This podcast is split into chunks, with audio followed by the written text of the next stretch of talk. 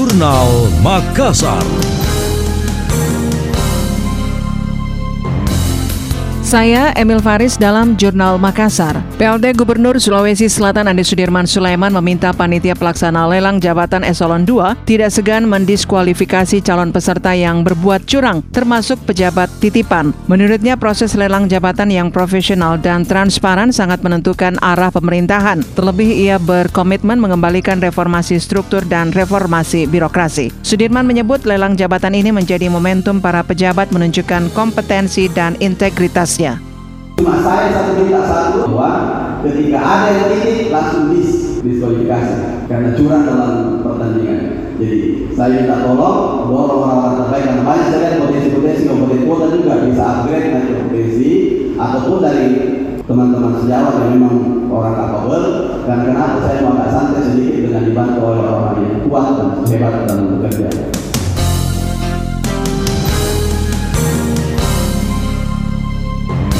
Sebelumnya panitia seleksi terbuka Pemprov Sulsel Profesor Murtir Jeddawi mengatakan sejauh ini lelang jabatan Pemprov Sulsel banyak diserbu pendaftar. Tidak hanya dari internal, banyak pula dari luar Pemprov Sulsel. Bahkan diketahui beberapa dari mereka berasal dari kementerian, lembaga, serta pemerintah daerah di kabupaten kota. Profesor Murtir juga menegaskan seluruh tahapan lelang jabatan akan dilaksanakan dengan asas transparansi dan terbuka serta profesional. Karena itu pihaknya menghimbau calon peserta tidak berbuat curang.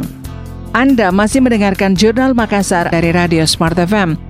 Seleksi terbuka 24 jabatan Kepala Organisasi Perangkat Daerah OPD di Makassar memasuki tahap akhir. Saat ini ada 73 peserta yang mengikuti uji kompetensi di Gedung Iptek Universitas Hasanuddin berlangsung mulai Senin kemarin hingga beberapa hari ke depan. Panitia seleksi hanya memilih tiga nama sebagai hasil pemeringkatan tertinggi, kemudian diserahkan kepada wali kota untuk menentukan pilihan. Hal itu menjadi hak prerogatif kepala daerah. Seperti apakah sosok pejabat yang bakal dipilih terpilih. Berikut Wali Kota Makassar, Dani Pomanto. Jadi yang pertama adalah transparansi dan fairness. Artinya kita fair saja sampai yang mampu tentunya akan masuk tiga besar. Nanti setelah tiga besar baru saya memilih. Tentunya kalau memilih ini lebih subjektif. Proses objektif ini harus dikawal dengan baik agar supaya kita mampu mendapatkan orang-orang yang terbaik. Tentunya di samping kepintaran dan penguasaan teknik uh, di SKPD masing-masing yang dituju, tentunya loyalitas juga menjadi bagian penting. Karena kita tahu bahwa tanpa loyalitas otoritas yang kuat, mereka tidak akan pernah berbuat sesuatu yang lebih besar daripada apa yang diharapkan masyarakat. Nah, sehingga eh, ini menjadi bagian dari proses menuju tiga besar.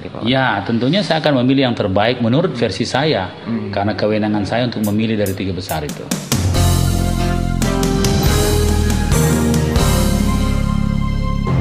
Wali Kota Dani Pomanto dalam beberapa kesempatan mengakui membutuhkan pejabat yang loyal, berkualitas, dan mampu bergerak cepat.